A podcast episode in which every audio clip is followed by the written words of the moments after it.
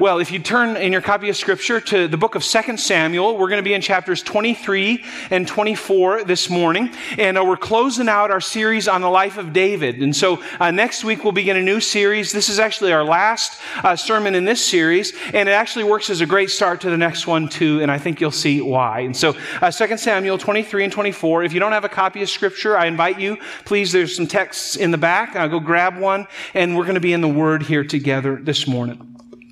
You know, I, I, began ministry when I was 20 years old by leading a worship ministry in the church that Christy and I uh, attended. And as I came on staff, I, I remember sitting in my office wondering, now what am I going to do? I had heard that people could get paid uh, to do worship ministry. Like, Nate, did you know that Nate is paid to do what he does? All right. I had heard that that was possible 20 years ago, but I had no idea why somebody would pay somebody to do that. And here I was on staff, and I figured, you know, if I'm getting paid to do this, I better figure out how. And, and I was hungry for resources. And one of the resources that I found early on was a book. And I read this book, and, and, and this book shaped my life uh, for, for many years to come. In fact, it still does in many ways. And as, and as I devoured the book, I, I saw the current ministry challenges that I was facing unfolding in the pages through this author. And, and, and I, I found great encouragement. I found hope for working through some of my struggles. And, and as I read through tears, I, I, found this great source of wisdom from a godly author who, who had helped me uh, through a lot of tough patches early on in my ministry. And I found out that this author was a part of a large church that actually hosted arts conferences for people to come and to learn not only from him, but, but also from their entire staff. And so at my first opportunity, I booked my hotel, I paid my registration, and off I went to this arts conference. And I remember sitting there, the auditorium was about 4,500 seats. It was big bigger than anything I'd been in before. And I heard the band begin to play. And as they began to play, I remember sitting there thinking, wow, this song is speaking directly to me and to my experience. And, and, and, the tears started to flow. And, and I sensed, sensed the Lord saying to me, Andy, you know, this, this ministry thing that I've called you to, I'm going to be there with you. You, you can trust me. I, am not going uh, to invite you to do something that I'm not going to resource you uh, for. And you're not alone. And that experience in that 4,500 seat auditorium at this arts conference was, was really formative. It was powerful for me as a young and I'll admit struggling leader. And when I returned from the conference, I had this kind of new vision for what I expected ministry to be and what I hoped it could be. And, and for the next 15 years, I started bringing people to the conference. I read their books. I watched their videos. They actually had videos 20 years ago, uh, you young people, right? And, and, and, and I, I started listening to what they were doing. And in so many ways, this church had a tremendous influence on my life for the good. I'm, I'm really grateful for what I learned from there. Now, why belabor that? Well, in 2018, a local news organization published an article that, that outlined several years of abuse perpetrated by the senior pastor of that church. And, and I'm not going to go into details this morning, but it, it turns out that the things that their pastor was accused of were true, and the church has suffered tremendously because of it. And I, and I, had to wrestle with that. I mean, I felt like I knew these people. I came of age, in essence, in ministry under some of their tutelage. I looked up to them. I defended them. I even modeled my ministry after them. There was glory there. What, what I sensed from the Lord, I'm convinced was from the Lord. The Lord spoke to me as a young man in that ministry. And I have to tell you, when it, when it all came crashing down, I was really disappointed. Because now, in the words of one author, the, the glory was replaced with a pile of garbage. At least that's how it felt. And it caused me to ask was the glory real? was it real? Was it God's glory or, or, was it an illusion? Was it for nothing? I mean, can glory and garbage like that coexist? And, church, here's, here's the thing in Christ, we can refuse the refuse, if you will. We, we can resist sin. Uh, God gives us the ability to do that by His Spirit, and yet, this side of heaven, we so often don't. We, we cling to it, and it clings to us. And so, though a 20 year old kid, in essence, can, can still glimpse glory amongst garbage, the garbage nonetheless remains. These things coexist. Now, for those of us who've been around this summer, we, we've seen this in David's life, haven't we? We, have seen it all over the place. And it's fascinating. The, the writer of 2 Samuel ends his book not with that glorious song and that speech that David gave last week, but instead he ends his book uh, with a narrative that reminds us that though humanity will always struggle with garbage this side of eternity, amen? Though humanity will always struggle with garbage this side of eternity, there is coming a greater glory, an eternal glory that, in the words of the Apostle Paul in 2 Corinthians 4, far outweighs everything else. And so, to illustrate this, we're going to look once more, once more, to the life of King David, this man after God's own heart. And in these final chapters, we're going to see glory, and then we'll see garbage. But then, we'll see a greater glory. And, and that'll form the outline of our time together this morning. And so let's begin. Uh, would you begin with me, starting in chapter 23, verse 8? It says this These are the names of David's mighty warriors. Josheb-basshebeth, a Tahkemonite, was the chief of the three. He raised his spear against 800 men, whom he killed in one encounter. Next to him was Eleazar, son of Dodai, the Ahohite. I had to practice those a lot this week, and I feel pretty good about that. As one of the three mighty warriors, he was with David when they taunted the Philistines gathered at Pas Dammim for battle. Then the Israelites retreated, but Eleazar stood his ground and struck down the Philistines till his hand grew tired and froze to the sword. The Lord brought about a great victory that day. The troops returned to Eleazar, but only to strip the dead. Next to him was Shammah, son of Agee, the Hararite. And when the Philistines banded together at a place where there was a field full of lentils, Israel's troops fled from them. But Shammah took his stand in the middle of the field. He defended it and struck the Philistines down, and the Lord brought about a great victory.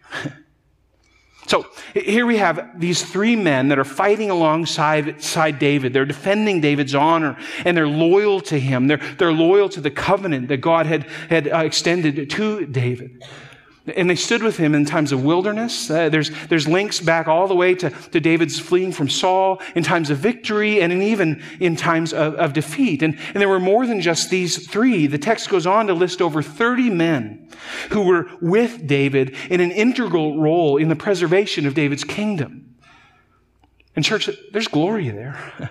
These men were loyal to the covenant king. They were loyal to David. They were loyal to God. I mean, look at the kind of community that, that exists with David here uh, in verse 13 and following. Listen to this.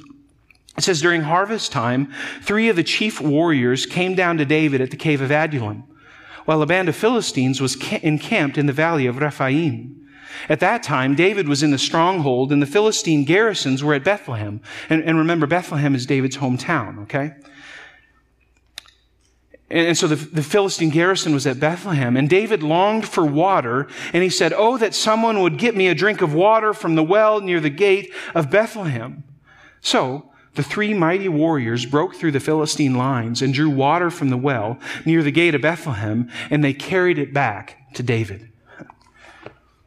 Church, David and his, and his guys, his men, they're out there fighting the Philistines, and, and David's thirsty. And I kind of think of this like somebody from Wisconsin who might be traveling and might say, kind of off the cuff, oh, what I wouldn't give for some cheese curds right now, right? Okay? Here, David, he's not necessarily commanding anybody to go get the water. He's just expressing a desire. Boy, I could use some cheese curds. And then check this out. His men, they look at each other and they say, we can do that. We can get you cheese curds. We can go to get water from Bethlehem. And, and they hike over 25 miles and they infiltrate enemy lines. I mean, it's really dangerous. And they fetch a swig of water so that David can drink water from his hometown. Isn't that awesome? I think that's glorious. And we'll get to David's response in a bit, but church, the sacrificial loyalty of these men models the glory of God's kingdom design for community and specifically within that community for covenant loyalty. These men are all about the, the kingship of David. And, and, this has its roots in God's very nature. God is Trinity. God exists, three persons, one substance, one God. And so in Trinity, the three parts, the three persons always act for the benefit of the other. And here we have these men acting in community in ways that benefit the other, even at great sacrifice to themselves. And, church, when we exist that way in community, and when we exist for the best interests of others, and when we remain loyal to the covenant king, we reflect the glory of God. I love that picture uh, here in the text. But notice, the glory doesn't simply rest with the community. It doesn't stay there only. See, the author is clear. The glory resides in the power of God. The glory resides in the power of God and God's power. Yeah, these men are great. They really are. But verse 10, it says this, the Lord brought about a great victory that day. And then again in verse 12, it says, the Lord brought a great victory. Church, it was the Lord that, that brought about the victories through these men. And, and David would, would write this amazing mantra in Psalm 20, verse 7. He, he wrote, Some trust in chariots and some in horses, but we trust in the name of the Lord our God. How about that for a bumper sticker, huh? We trust in the name of the Lord our God. See, it's God's power that supplies the means by which these guys remain loyal to David and defend the dynasty. Remember, God promised David that his throne would be established forever. That's, that's the Davidic covenant from 2 Samuel 7. And, church, we, we say this all the time around here. What God requires, God provides. It's all about God's power, God's glory. and that is glorious. And really, David gets it. He, he, gets it. He understands it. When the guys return with the water in verse 16, they're parched. They, have done a, an amazing feat. You can imagine how exhausted they were, but you can also imagine how excited they were, given their loyalty to David, to see him take a drink from this water. I mean, they would have been pumped. And what does David do? Well, look at, look at this. The end of verse 16 here. It says, But he refused to drink it. Instead, he poured it out before the Lord. David dumps the water right out there in front of him. And we say, What? I mean, can you imagine what those guys would have felt like? I, think I would have blown a gasket. Why does David do that? But, but listen to his explanation, and this is beautiful. He says, Far be it from me, Lord, to do this, he said. Is it not the blood of men who went at the risk of their lives? And David would not drink it. See, David understood the sacrifice of these men. For David, the water was as their blood. And David wasn't going to drink their blood. That was forbidden. Instead, he, he was going to pour that out as a drink offering, an act of worship to the Lord. And he was going to give thanks. He was going to recognize the glory of the community that God had provided for him and to be with him. David was going to honor the Lord. And so here in one of his best moments, he acknowledges this, this important principle that, that God is glorified through faithful people. God is glorified through faithful people. And he, he simply responds to that reality in a moment of spontaneous worship. I love it. I love it. These are David's mighty men. And assuredly, they, they represented God's glory. Now, lest we get too carried away, the glory wasn't without garbage. See, in verse 39, after this long list of mighty men, there, there's one man left, and listen to who it is. It says Uriah the Hittite. And Uriah the Hittite, after all these guys, the last person the author mentions is Uriah the Hittite. There were 37 in all. Remember Uriah? Uriah was the husband of Bathsheba. Uriah was a mighty warrior of David, but Uriah was a victim of murder. He was a victim of David. He died by David's own hand. Glory and garbage, they, they coexist this side of heaven. And the reference to Uriah sets up what's about to occur in the next chapter. See, there's more garbage to come. And so in chapter 24, verse 1, we read this. We read, Again, the anger of the Lord burned against Israel, and he incited David against them, saying, Go and take a census of Israel and Judah. Now, we ask, why is God angry with Israel at this point? Why is he angry? And, and the text actually doesn't say, but I think it's fair to say that God was likely angry with the people for siding with Absalom at his rebellion against David. Okay? Regardless, the, the text says that God incited David against Israel to take a census. Now, in 1 Chronicles chapter 21, we, we read a parallel account of this uh, narrative where it says that it's actually Satan that incites David against Israel. And you say, why, why the difference? What, what's going on there? Is Scripture contradicting itself? Well, Uh, no, we don't have time to go into all of it, but here's what we need to know. God doesn't cause sin. Say that with me. God doesn't cause sin. Amen. Good. We're clear on that. And I'm convinced that, that David, in, in, in, in, what was about to occur, could have submitted to the Lord and not done what Satan was tempting him to do, was inciting him to do. And yet, the Lord sometimes uses Satan's tempting for his purpose. And it's part of what Paul means in Romans 8 when he says that God works all things together for the good of those who love him, who are called according to his purpose. God works all things for good, even things like sin. Now, God doesn't condone sin. Of course he doesn't. And he doesn't cause sin. We've already established that. He's just bigger than it. He's not, he's not beholden to it. He's not limited by our sin. And he, in fact, can use our sin, and he often does for his purposes. And so in, in chapter uh, 24, verses 2 through 10, we see that God incites David through the temptation of Satan to take a census of Israel. Now, according to the law in, in Exodus chapter 30, it's not forbidden to take a census. Okay? God didn't forbid the people of Israel to take censuses. Censi. What's the plural? I don't know. I don't know. All right. And yet, God had a specific purpose for them. And so when a census was taken, each person was, that was to be counted was also to offer to God a half a shekel for sort of a tax, if you will, that would go to the temple treasury. And the tax, this half shekel, had a specific purpose. It, it was to be what God called a ransom for their lives. It was to remind the people that their only source of hope was in God and in His atoning work. And, and so Exodus 30 verse 16 says, when you take the census, you need to receive the atonement money from the Israelites and use it for the service of the tent of meeting. It'll be a memorial for the Israelites before the Lord, making atonement for your lives. Okay? This was God's design for the census, to remind the people of God's ransoming of their lives. What does David do? Well, as we observe Joab's reaction to what David uh, initiates, it becomes clear David's purpose is not to remind the people of their need for God.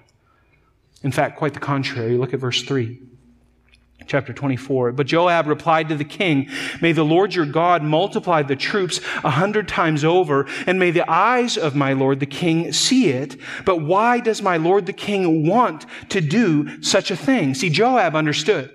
The king's eyes were drawn to what he could see. They were drawn to his kingdom, to his power, to his notoriety, and his desire started to become affected. He desired, he wanted to bask in his own glory. And so Joab uh, warns him. He says, Hey, David, if you do this in the spirit that I'm seeing welling up in you, you're going to be sorry, man. You're going to be sorry. Don't do it.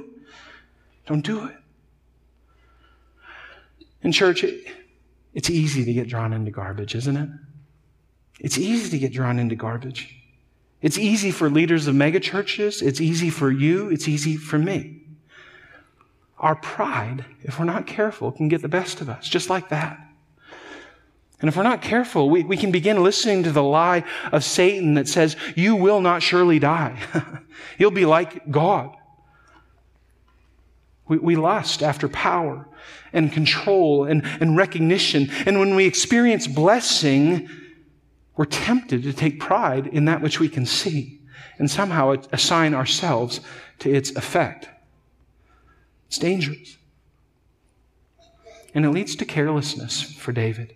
Not just pride, but, but carelessness. David, in his hubris, in his rush to count the kingdom, totally neglects God's law. There was no half shekel ransom mentioned at all in this text. David is careless, and it reminds us of Uzzah. Remember Uzzah from 2 Samuel 6? When, when, when the people uh, were bringing the ark back to Jerusalem, they put it on a donkey cart, an an oxen cart, an ox cart. That's what it was. And, and, and, and the ox cart's going along and it stumbles and the ark starts to tip and Uzzah reaches out and he touches the ark. And you remember what happened to Uzzah? He died immediately. He was careless. He didn't follow the Lord's law, what the Lord had said.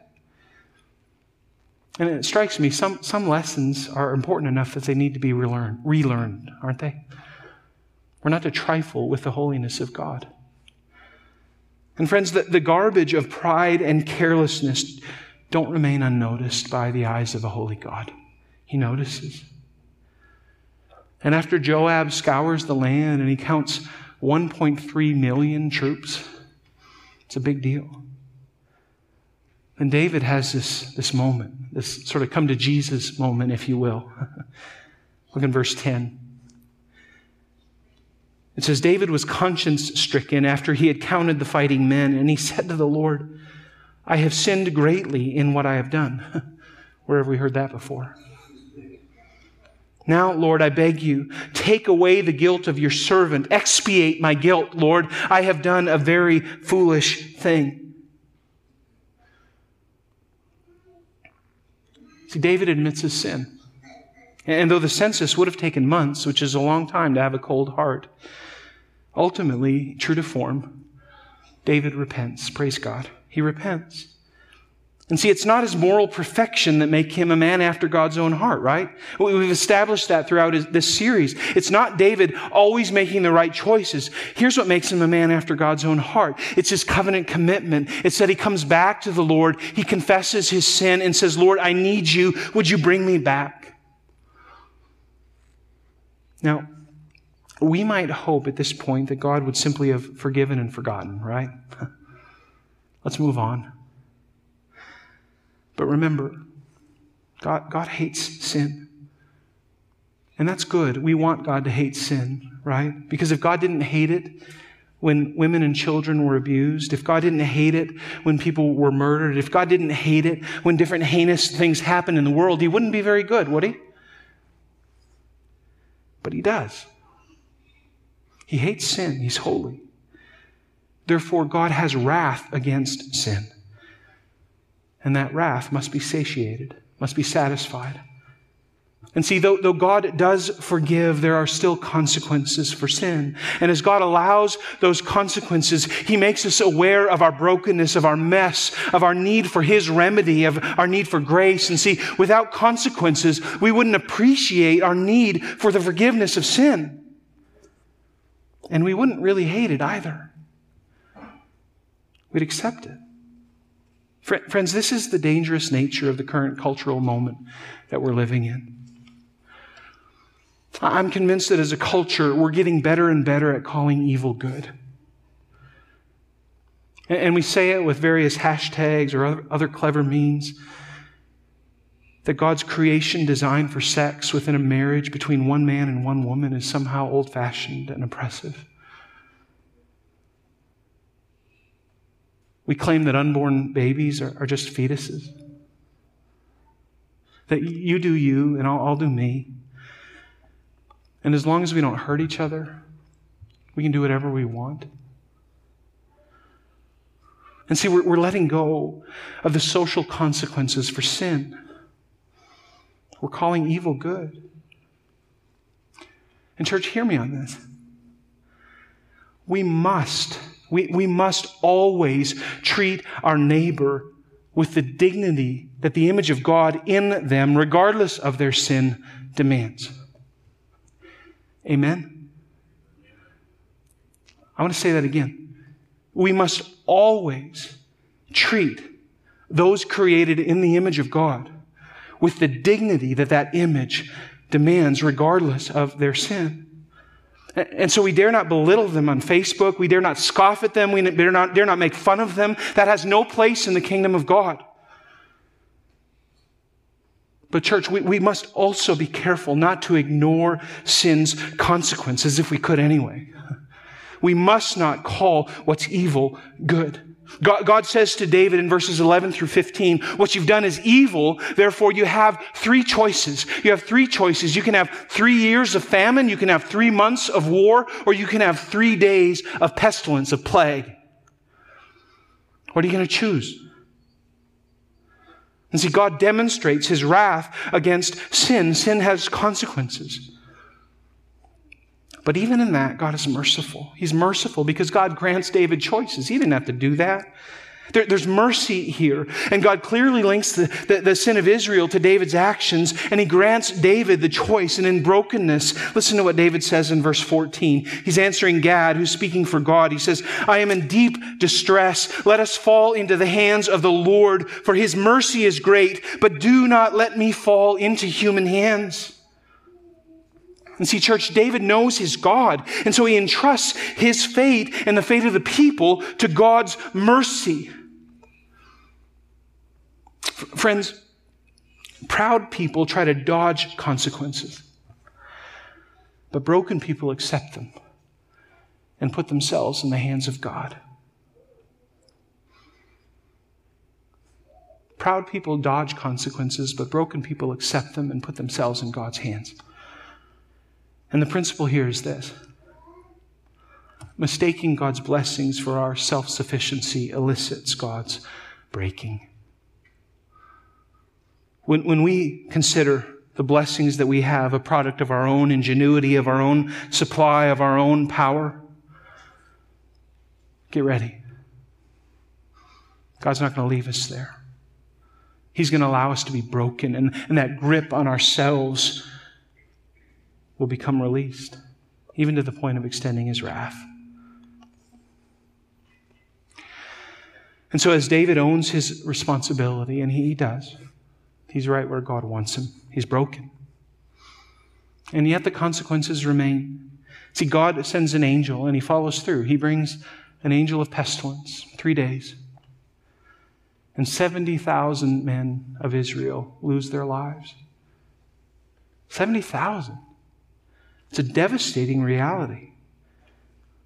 God says to David, in essence, David, you, you felt the need to count the men. Well, how about 5%? How about 70,000? Gone.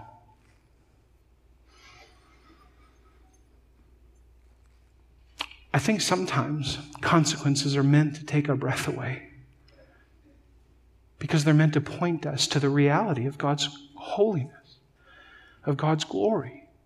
It's not to be trifled with. And praise God, we have these examples in the Old Testament where God makes this clear. But then listen, listen to this. Praise God for this. Verse 16. When the angel stretched out his hand to destroy Jerusalem, the Lord relented concerning the disaster. And he said to the angel who was afflicting the people, Enough! Withdraw your hand. And the angel of the Lord was then at the threshing floor of Araunah the Jebusite. God says it's, it's enough. It's enough. And, and, church, the greater glory here, the glory that transcends the garbage, is that God is not only a God of wrath against sin, but church, He's also a God of infinite, glorious, beautiful mercy. His wrath has limits, praise God. And so in verse 17, we, we, read, when David saw the angel who was striking down the people, he said to the Lord, I have sinned. The, I, the shepherd, have done wrong. These are but sheep. What have they done? Let your hand fall on me and my family. In church, David accepts responsibility for his sin. He agrees with God about it, and his actions demonstrate his repentance. He says, Lord, let me incur your wrath, not these people. Let me be their substitute. And at the word of the prophet, he prepares to build an altar to make a sacrifice to the living God. Church, that's genuine repentance. Not only agreeing with God about sin, not only accepting that what God says is sin is in fact as such, but also turning away from our sin sin and towards God. That's what David does here. And as he stands there on the threshing floor of Araunah, he prepares to make atonement for his sins and the sins of the people. And you know where he's standing? He's standing, yes, at the, at the altar on the threshing floor of Araunah, but he's standing on the top of Mount Moriah. You know what happened on Mount Moriah? This is the place where Abraham brought his son Isaac. And you remember what God said to Abraham? This is what you must do. I want you to sacrifice your son, the covenant son. I want you to bring him up there, and I want you to strike him so that he dies. And Abraham, in faith, was obedient to God. He went up on the top of Mount Moriah with Isaac, and he laid him on the altar. And you know what the Lord did? He provided a substitute. He provided a substitute. There was a ram. This is Mount Moriah. You know what else is significant about Mount Moriah? This is the place where God would have Solomon build the temple. And this is the place where, where year after year, even day after day, sacrifice for the sins of the people would be made. This is the place where God would commune with his people. You know what else is significant about Moriah? It reminds us of another mount, a mount called Calvary. This is where Jesus would ascend a cross, where he would die a sacrificial death to make a once and final sacrifice for the sins of all people. Right here, Araunah's threshing floor. Church, I want you to notice the parallels between what David does here in 2 Samuel 24 and what Jesus ultimately does to make atonement for our sins. See, David points us to a greater glory. David points us to Jesus. And first, listen to this. David offers himself. the end of 17, he says, What have they done? Let your hand fall on me and my family. David says, Lord, take me instead. Make me the substitute. I have sinned. It's my fault. Let me die in their place. And friends, Jesus, though he was different than David, Jesus knew no sin. Jesus also offered himself as a substitute sacrifice for us. And in Hebrews 12, he says, it says he did it for the joy that was set before him. David says, I'm the shepherd. Uh, they're the sheep. Take me. And Jesus says, I'm the shepherd. They're the sheep. Take me. I'm the good shepherd. I'm the perfect shepherd. I can do this like nobody else. Take me. And then notice that, that David builds an altar. He builds an altar. And in building an altar, he makes a costly sacrifice. See, the owner of the threshing floor, Araunah, he's, he's seen the devastation. He knows who the king is, and he wants to do his part. He wants to be loyal to the king. And so he says to David, Here, you can have it. I'm not going to charge you anything. Please just do what you need to do so that God's wrath can be thwarted uh, and, and this can all be over. And I, this is one of my favorite things in all of David's narrative that he says here in, in chapter 24, in verse 24. These are the last words of David. Now, I said the last speech of David was last week. These are the last words. This isn't a speech. He's just talking to God and to people here. He says this in verse 24. He says, But the king replied to Araunah, No, I insist on paying you for it. I will not sacrifice to the Lord my God burnt offerings that cost me nothing. I love that. I'm not going to give to the Lord something that's just been given to me freely. No way.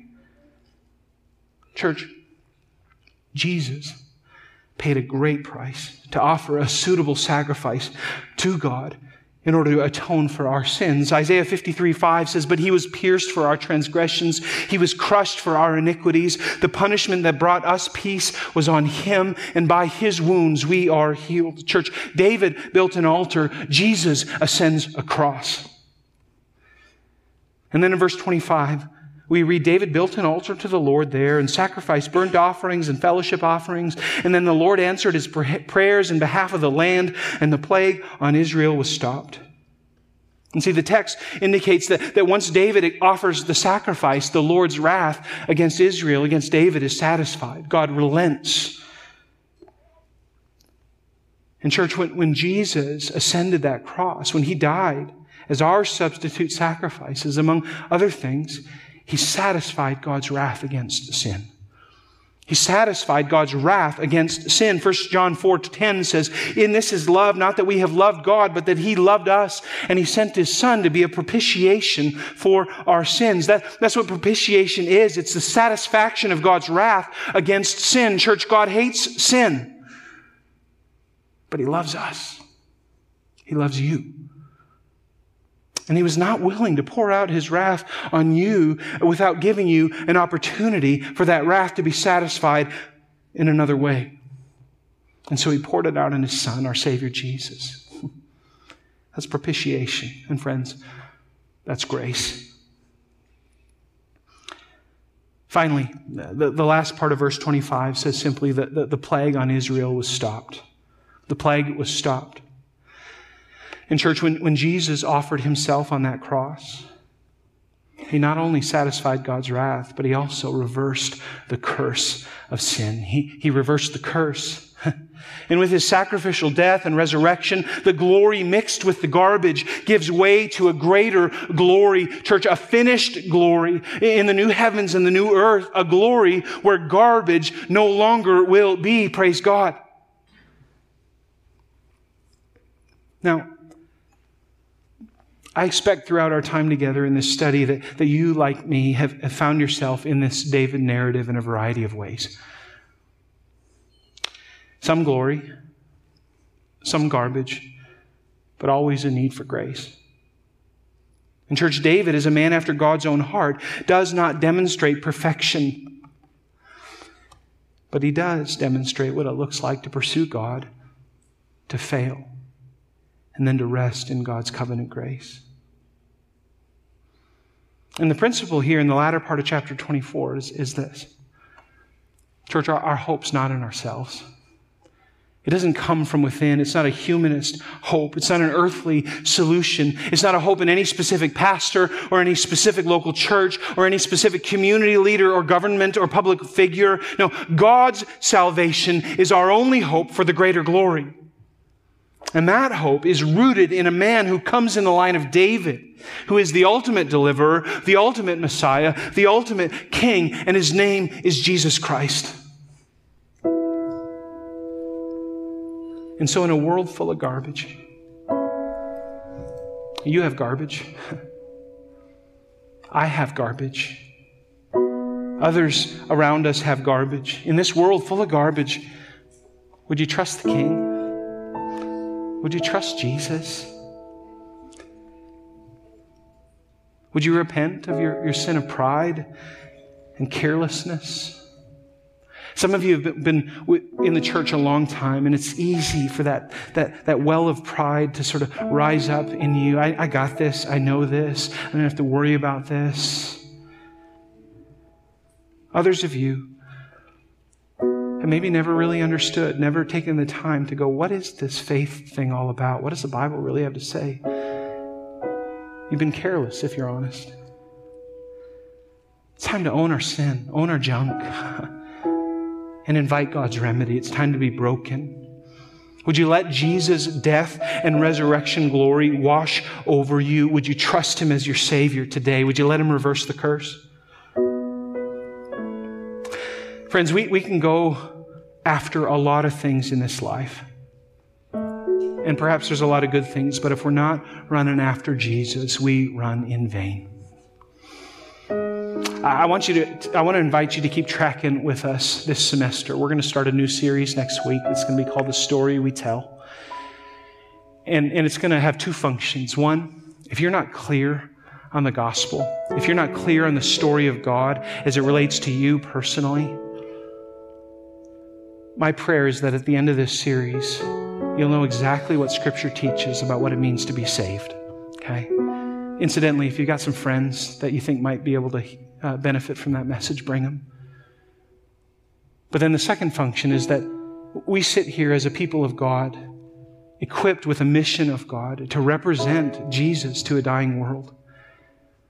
And so my prayer is that we're going to be crystal clear, not only on, on what the gospel means for ourselves, but, but that what the gospel means for, for others. And we're going to be able to articulate that. That's my hope. That's my prayer. That's what I'm asking God for. I, I pray you'll invite God to do that with me, all right, here over these next several weeks. Friends, I, I, I love the journey with you. I love walking with you through passages like 1st and 2nd Samuel. And may God continue the work that He started in us for His glory. Let, let's pray together. Amen. Okay. Father, I love what you said to Samuel when Samuel was getting ready to anoint David as the next king of Israel. Before David, there were his brothers. And Samuel was sure that the firstborn, this handsome, uh, high status, uh, everybody knew this, this kid was destined for greatness guy would be the one that was anointed. But, but you said no. And you said to Samuel, Don't consider his appearance, don't consider his height. We've done that, we've tried that, I've rejected him, I've rejected that. And look, Samuel, the, the, Lord doesn't look at the things people look at. People look at outward appearance, but the Lord looks at the heart. And God, I'm so, I'm so grateful for that. And at the same time, I'm so humbled by that. Lord, I want a heart of David. I don't want to sin in all the ways that David did. And yet, when I do sin, and I do, I want to have a heart that's broken, a heart that's soft, a heart that's quick to repent, to say, Lord, against you and you only have I sinned. Create in me a clean heart. O God, renew a right spirit in me. Blessed are the broken in spirit and contrite heart, uh, and a contrite heart, O God, you will not despise. I pray that for me. I pray that you would break me every time I need it. And that you do that for these dear brothers and sisters, both the ones here in this room and the ones listening online. God, that you do a breaking work in us, that you might receive the glory, and that your covenant kingdom might prevail. Lord, we confess, yes, there's, there's garbage, and yes, there's glory this side of heaven. But we long for that day, as we've already sung about this morning, when Jesus will return as the covenant king in bodily form, and all that's now wrong will be made right. God, thank you for your presence with us, and we trust you with these things. Give us a heart like David. In Jesus' name, amen.